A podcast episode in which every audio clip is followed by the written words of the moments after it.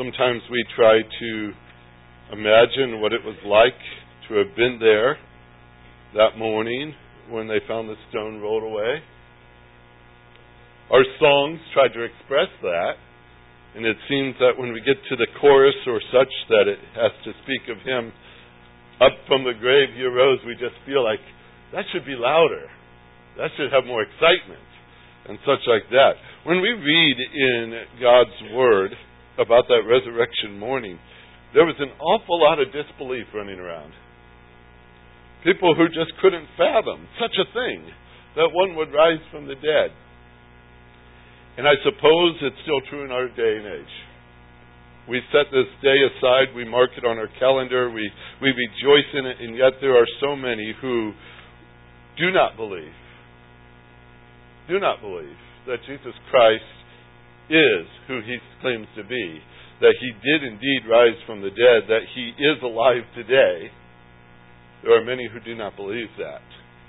This morning, as we spend time reflecting on the resurrection of Christ, I admit that I'm going to start with aiming at your head and work down toward your heart. Because there are things in the record of his resurrection that are absolutely undeniably facts. Jesus Christ rose from the dead. And we're going to examine some of those here this morning. Evidences of the resurrection of Jesus Christ proof right from the text. Things that just have no other explanation but that he indeed is risen. And we're going to look at four things as far as evidence is concerned. We're going to talk about an empty tomb. We're going to talk about eyewitnesses. We're going to talk about changed lives. And we're going to talk about the accuracy of prophecy four things of a myriad of things that we could address. But I think if we all start together somewhere in Matthew chapter number 8, or 28 rather, there, there are lots of passages to go through this morning. And pretty much it's the last chapter of every gospel record.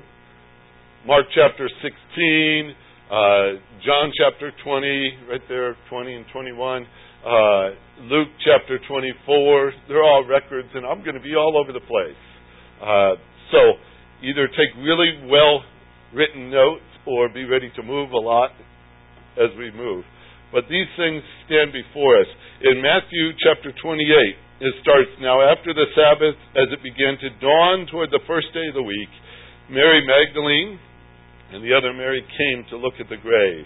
And behold, a severe earthquake had occurred for an angel of the Lord descended from heaven and came and rolled the stone away and sat upon it. And his appearance was like lightning, and his clothing as white as snow. The guards shook for fear of him and became like dead men. The angel said to the women, Do not be afraid, for I know that you are looking for Jesus who has been crucified. He is not here, for he is risen Here's the words. Just as he said. Just as he said. Let's underscore that in our thinking here this morning. Just as he said. Then they said, Come and see the place where he was lying. The empty tomb. You know, that's central to the evidence that is presented before us here in this passage. An empty tomb, that Jesus Christ indeed risen from the dead. There is a theory that circulated some years ago, and maybe there are some who still hold to it, the idea that it was the wrong tomb. And in this theory of the wrong tomb, they have some interesting conclusions. But let's start with facts. Jesus Christ died. That's a fact. We have that recorded in Scripture. But that was a fact that Jesus Christ died. Matter of fact, it is the only purpose for crucifixion. Crucifixion was execution. It wasn't kind of crucify them and that would teach them a lesson. Crucifixion was never finished until the victim was dead. Jesus Christ was crucified. We have that record in the Gospels all the way through, and even the epistles bring it up often. But those who were in charge of crucifixion were the Romans. And they were experts at determining death. The gospel record has them going about in John chapter 19, checking to see if each of them had died. Remember, there were two thieves on the crosses beside him and Christ there. And the end of the day was coming, and they wanted to get off work. And they could not leave work until the task was finished. So they had to make sure. And they came to two of the thieves and had to break their legs in order to promote the speed of their death. But they came to Jesus and found he had died already. And just to make sure, one of the soldiers ran a spear up into his side. The Romans testified that he had died. Pilate testified that he had died as well. For when Joseph of Arimathea and Nicodemus came to Pilate, of all people, to ask permission to have the body of Jesus, to have it buried, Pilate gave them permission. Why? Because Jesus had died. Pilate acknowledged that fact just in the simple act of giving permission to have him buried. And add to the simple fact that he was put into a tomb. He was buried. You don't generally bury people alive. He was dead. If he was alive, do you think they would have put him in there? I don't think so. They would have taken him home. Add to it a large stone, and not just a large stone, but guards outside of the stone. All set up to ensure the fact that Jesus Christ was dead and that that would not be changed. He had to stay in that tomb. Now that's our evidence we start with, just the simple fact that Jesus was dead. And then there are those who say, well, how do you know they came to the right tomb? They might have come to the wrong tomb and found it just an empty tomb that, you know, didn't uh, have anything to do with Christ.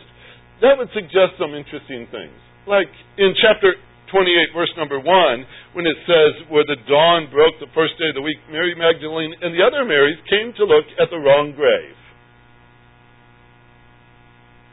Now you say, well, maybe they were mistaken. Well, back up chapter 27 for a minute chapter 27, in verse number 60, it says, after Joseph had cleaned the body, they laid it in a, his own new tomb, which he had hewn out of the rock. He rolled a large stone against the entrance of the tomb and went away. And Mary Magdalene was there. Wasn't she? It says so. She was there. And the other Mary was there. They were sitting opposite the grave. Course, it seems silly now to think that they came to the wrong tomb if they had been there when he was put in the tomb. They knew where it was. They said, one said, they came to the wrong tomb. If that's the case, by the way, in Romans chapter 8, 28, I mean, Romans, Matthew 28, verse number 4, the guards, the guards were guarding the wrong tomb.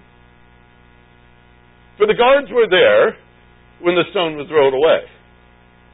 Now that's an incredible thing that these men would be standing at the wrong tomb for three days.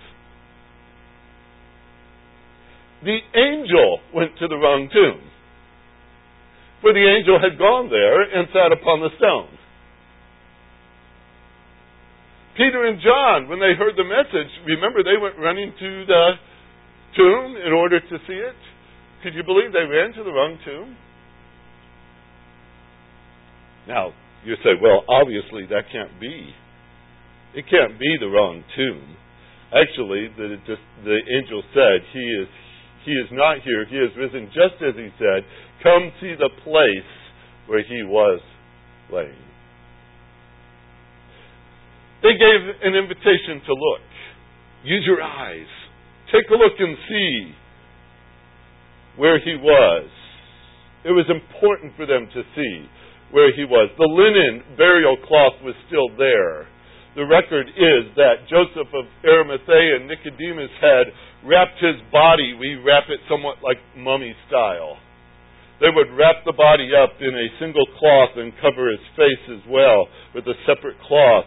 And here in that act, they would also put in a hundred pounds or more of spices as they wrap up a body as they prepare it for death. And that's exactly what they had done.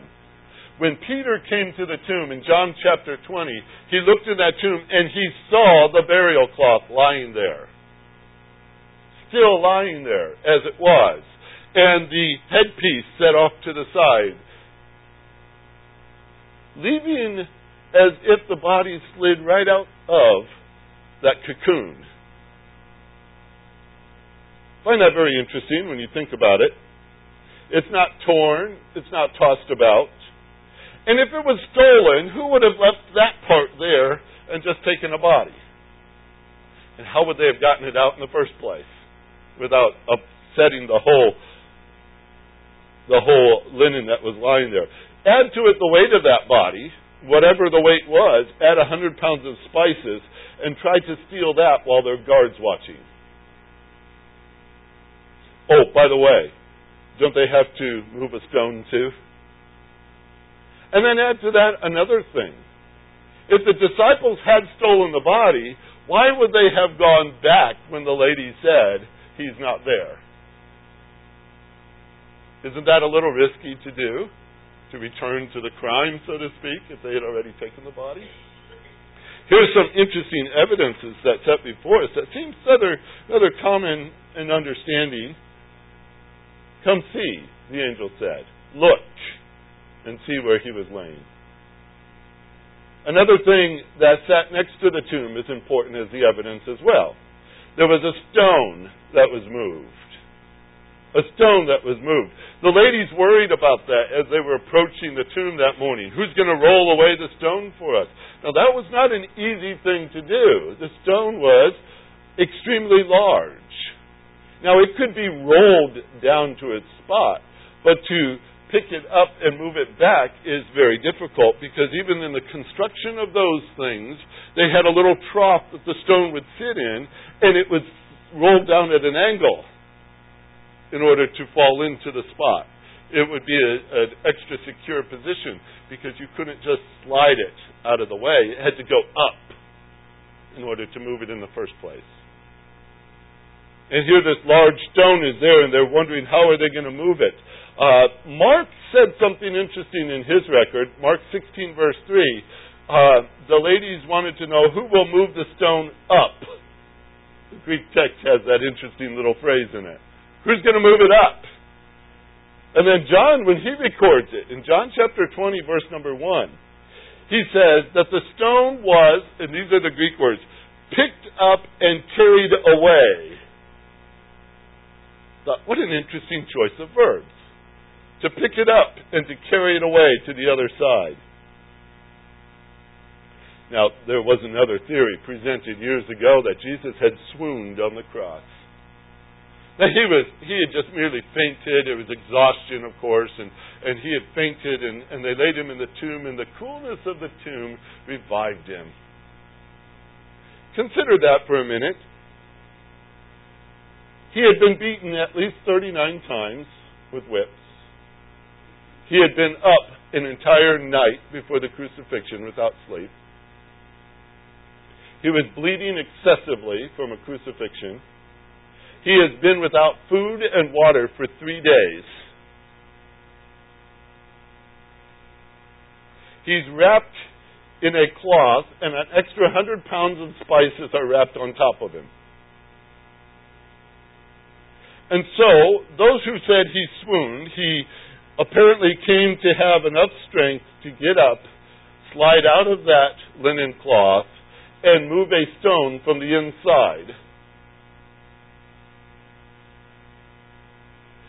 It's just as ridiculous to suggest to you this morning that the disciples attacked and removed the guards from the location. They lifted up and removed the stone and stole the body. I give you those ideas this morning because, quite honestly, it takes more faith to believe these false theories than it does the record of Scripture. Jesus Christ rose from the dead and the stone was moved. And that's what the record says for us. That's the reality. The stone was not moved to let him out. The stone was moved so that we could see in. He was risen. He was risen. Matthew records it here in verse number 6. He is not here, for he has risen just as he said. Come and see the place where he was laying. So we have an empty tomb and it stands there before you right now as evidence. Jesus Christ indeed rose from the dead. But let's add to it something that the court systems consider irrefutable eyewitnesses. Eyewitnesses to the fact. Now, in Jewish mentality, it only took two to condemn you. Two eyewitnesses to view something and say, yes, indeed, you're the one. Two witnesses to prove a point true or false. Two witnesses. According to Scripture, Mary Magdalene came. Start adding in your head. How many do we have so far? One. Good. Then the women came, and I think there were about three others with her. You're about up to four. Peter came. And later in the day, he would see him. Five. Emmaus disciples, there were two more. We're up to seven. The ten disciples who were locked in the room. Seventeen. Then the eleven disciples when Thomas had joined them. We're up to 28. Seven disciples by the lake, John chapter 21. 35. 1 Corinthians 15 says, and over 500 believers. What is that number now? 535? Is that more than two to you? James, the half brother of Jesus, add another one. We're closing in on 600 witnesses, and you say, okay, that's rather impressive, Pastor. 600 witnesses. But they're all loyal to him. Of course they're going to say that. These are, these are those who, you know, you'd expect them to say he's risen. But how about the quiet witnesses? You're here in Matthew 28. Look at verse 11, verse number 12. Now, while they were on their way, some of the guard came into the city and reported to the chief priests all that had happened. The guards knew it because they reported it.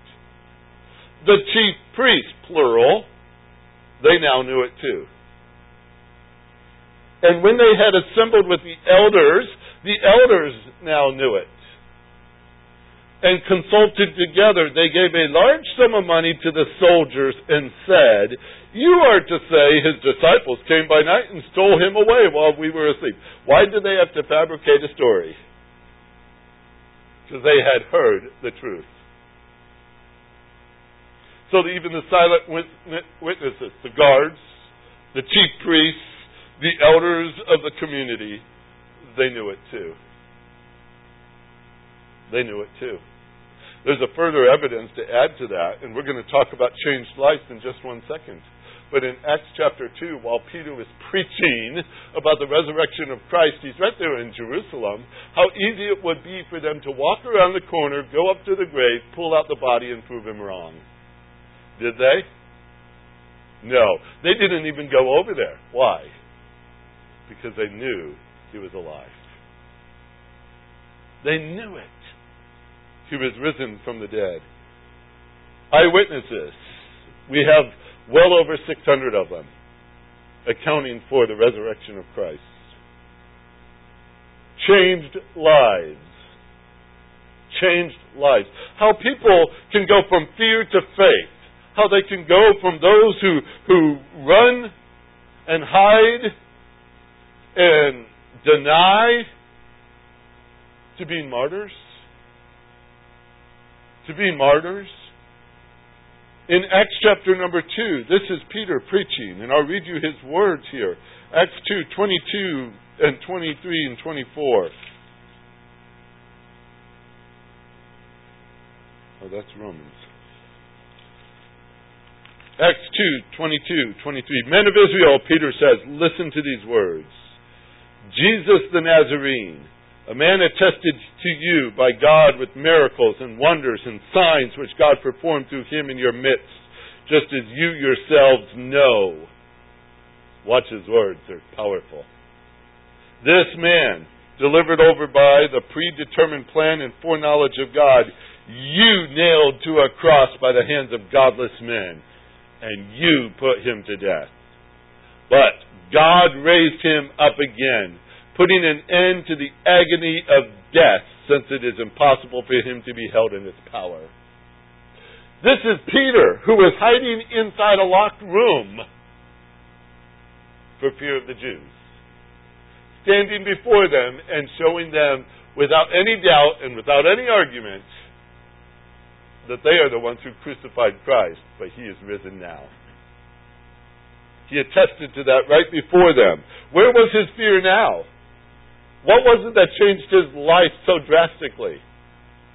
He had seen the risen Christ. He had talked with him. Now he proclaims him.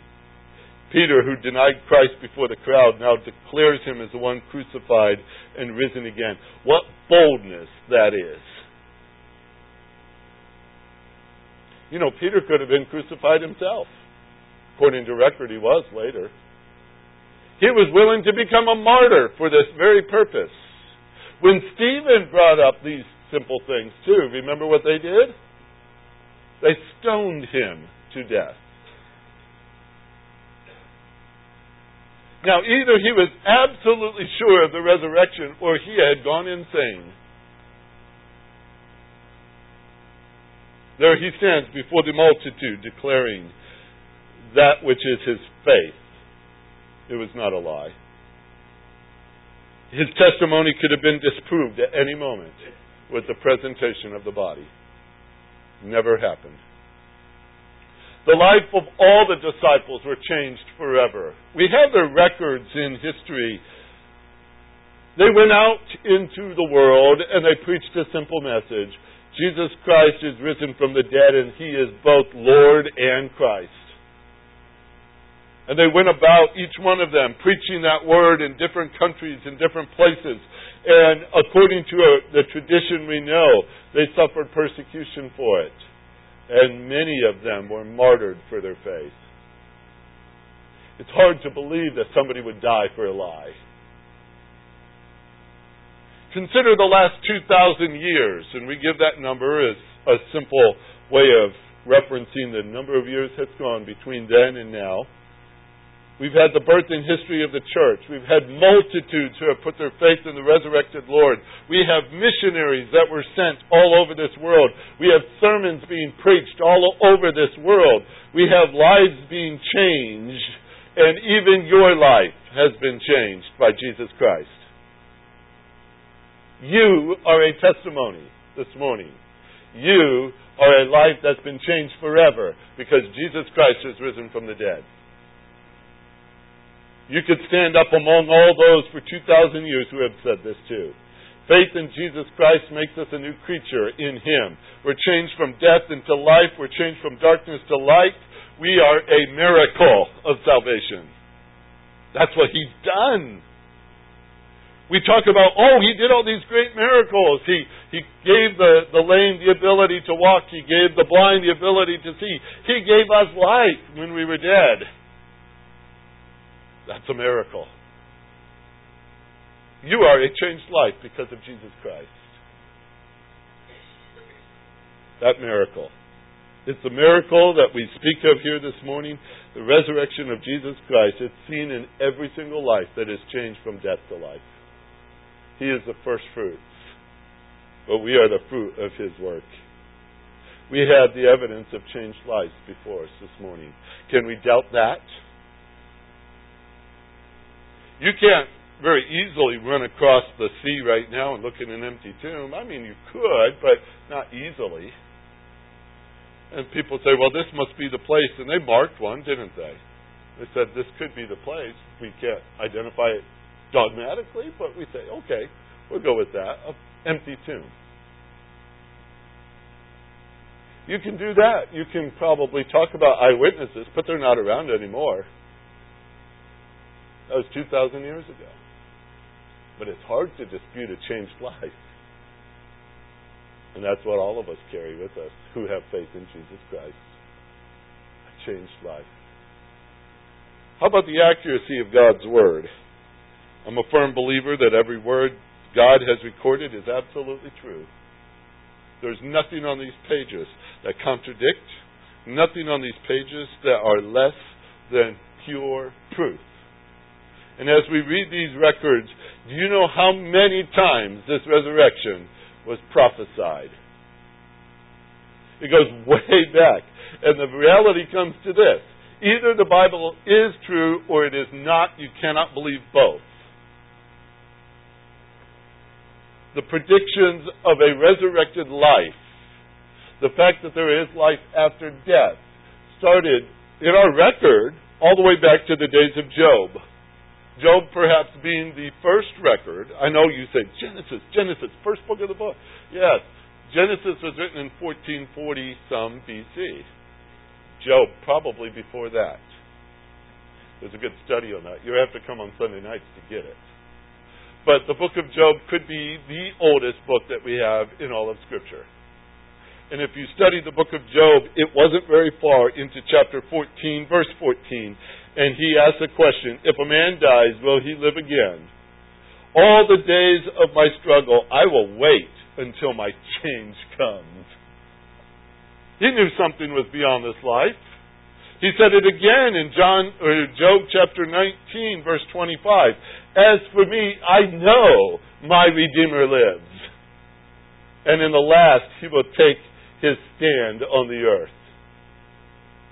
The book of Psalms has so many verses here in Psalm 16, 8 through 11, where it's recorded, I have set the Lord continually before me because he is at my right hand, I will not be shaken. Therefore my heart is glad, my glory rejoices, my flesh also will dwell securely. For you will not abandon my soul to Sheol, neither wilt thou allow thy Holy One to undergo decay.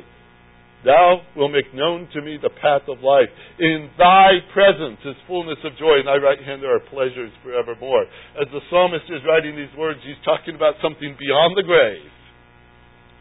Matter of fact, a very important passage because it's brought up several times in Scripture in reference to the resurrection. Psalm 49, verse 15. But God will redeem my soul from the power of Sheol. That word Sheol is the grave. God will redeem my soul from the power of the grave. He will receive me. Psalm 71, verse 20. Thou hast shown me many troubles and distresses. Thou wilt revive me again and will bring me up from the depths of the earth. The psalmist was sure of a resurrection. Isaiah 25, verse 8. He will swallow up death for all time, and the Lord God will wipe away tears away from all faces. He will remove the reproach of his people from the earth, for the Lord has spoken. Do we not look forward to that day when every tear shall be wiped away, every eye be made dry? It was prophesied in Scripture. We have it in Hosea. Of all places, Hosea 13, 14. You didn't know this, maybe, but let me tell you. Shall I ransom them from the power of the grave? Shall I redeem them from death? O death, where's your thorns? O grave, where is your sting? Hosea said that almost 700 years before the resurrection of Christ. In the book of Acts, we've already seen Peter's part of Peter's sermon. It is full of scripture. He quotes from David at one point in Acts 2:25 through verse 32. He says, I was always beholding the Lord in my presence, for he's at my right hand, that I may not be shaken. This is Psalm 16. And he's quoting it. Therefore, my heart was glad, my tongue exulted. My flesh will also abide in hope, because thou wilt not abandon my soul to Hades, nor allow the Holy One to undergo decay. This is what Peter was quoting. And then he came to this statement in verse number 29. Brethren, I may confidently say to you regarding the patriarch David that he is both dead and buried, and his tomb is with us to this day. He said, David wrote this, and he died, and they buried him. And you want to walk over to the cemetery with me? He's still there. Was David talking about himself? Peter says, no. He wasn't talking about himself. He was talking about someone else who would die, be buried, and rise again. And that was Peter's whole push on this sermon. Because this is what he adds to this. He says in verse 30, And so, because he was a prophet and knew that God had sworn to him with an oath to seat one of his descendants upon his throne, he looked ahead and spoke of the resurrection of the Christ, that he would neither be abandoned to Hades, nor would his flesh suffer decay. This Jesus God raised up again, and we are all witnesses.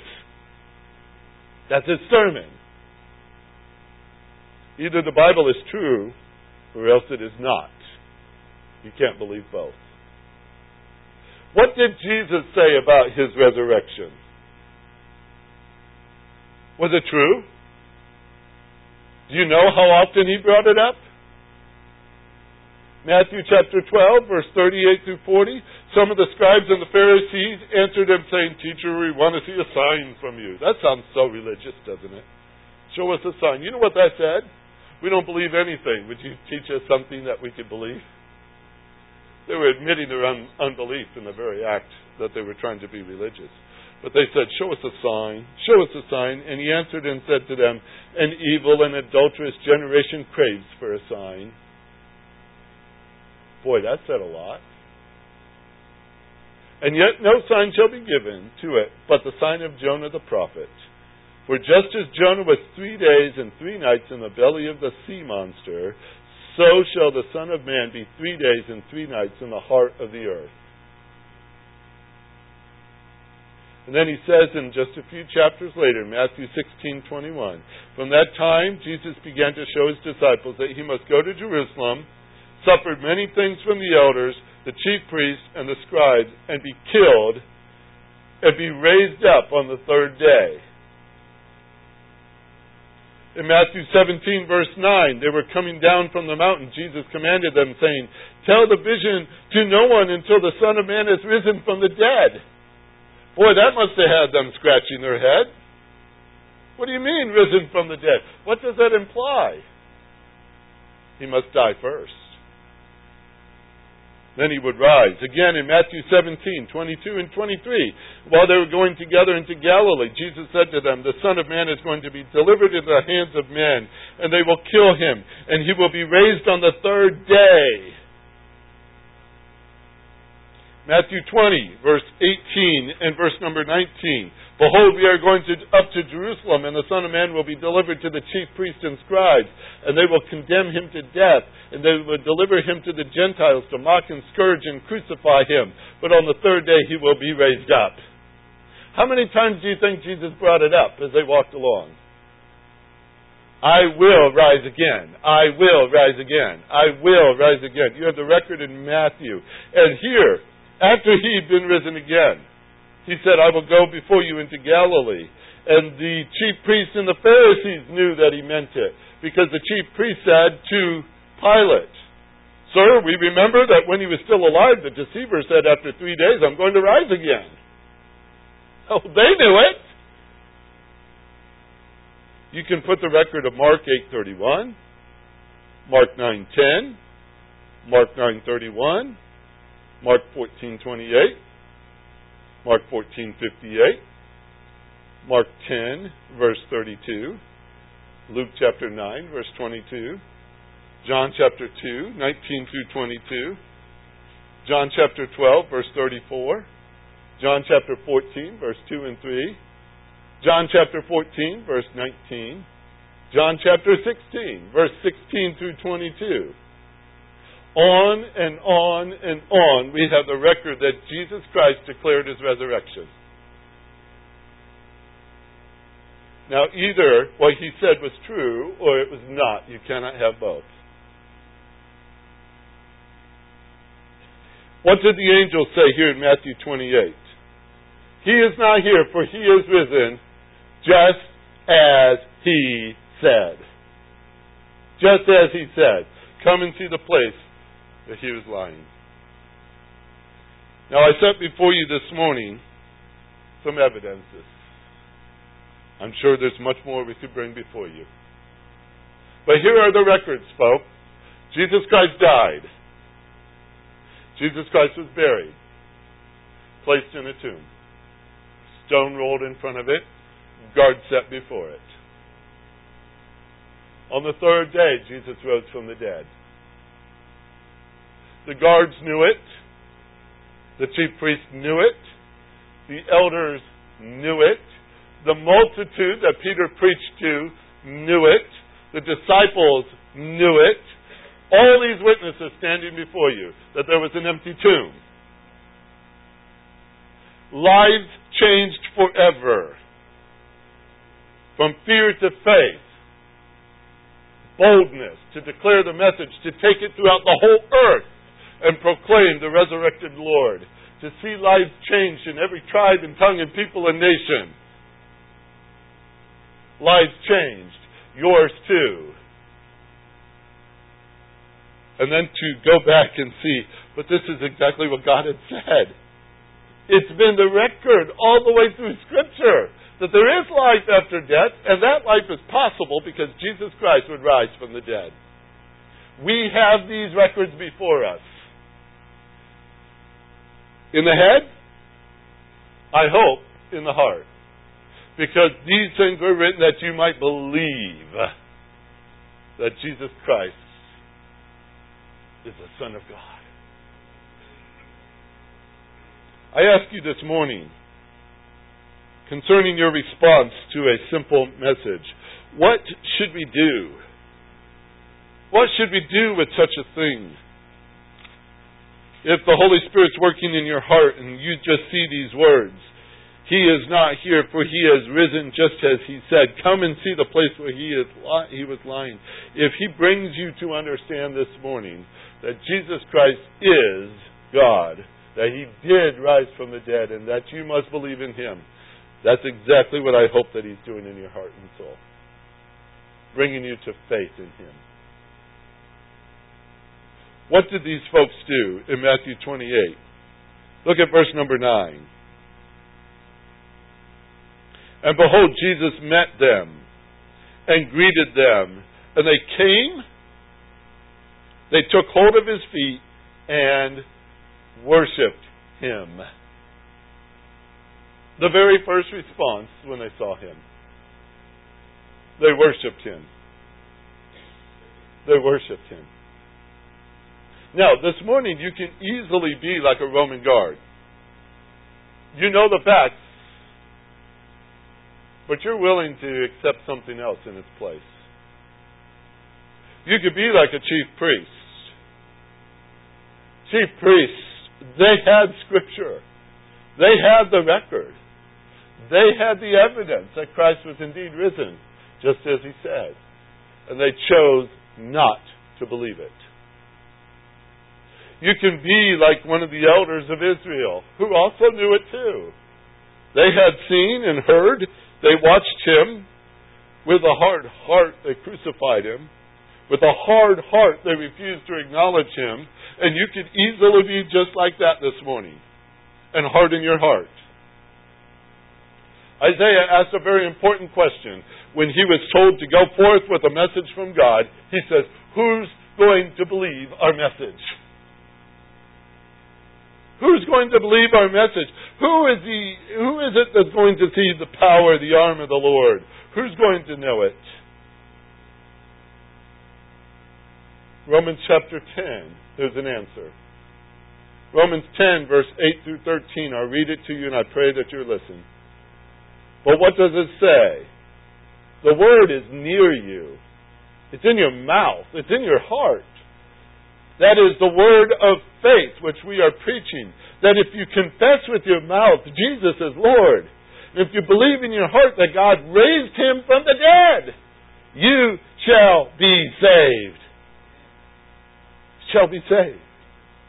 For with the heart man believes, resulting in righteousness. With his mouth he confesses, resulting in salvation. For the scripture says, whoever believes in him will not be disappointed.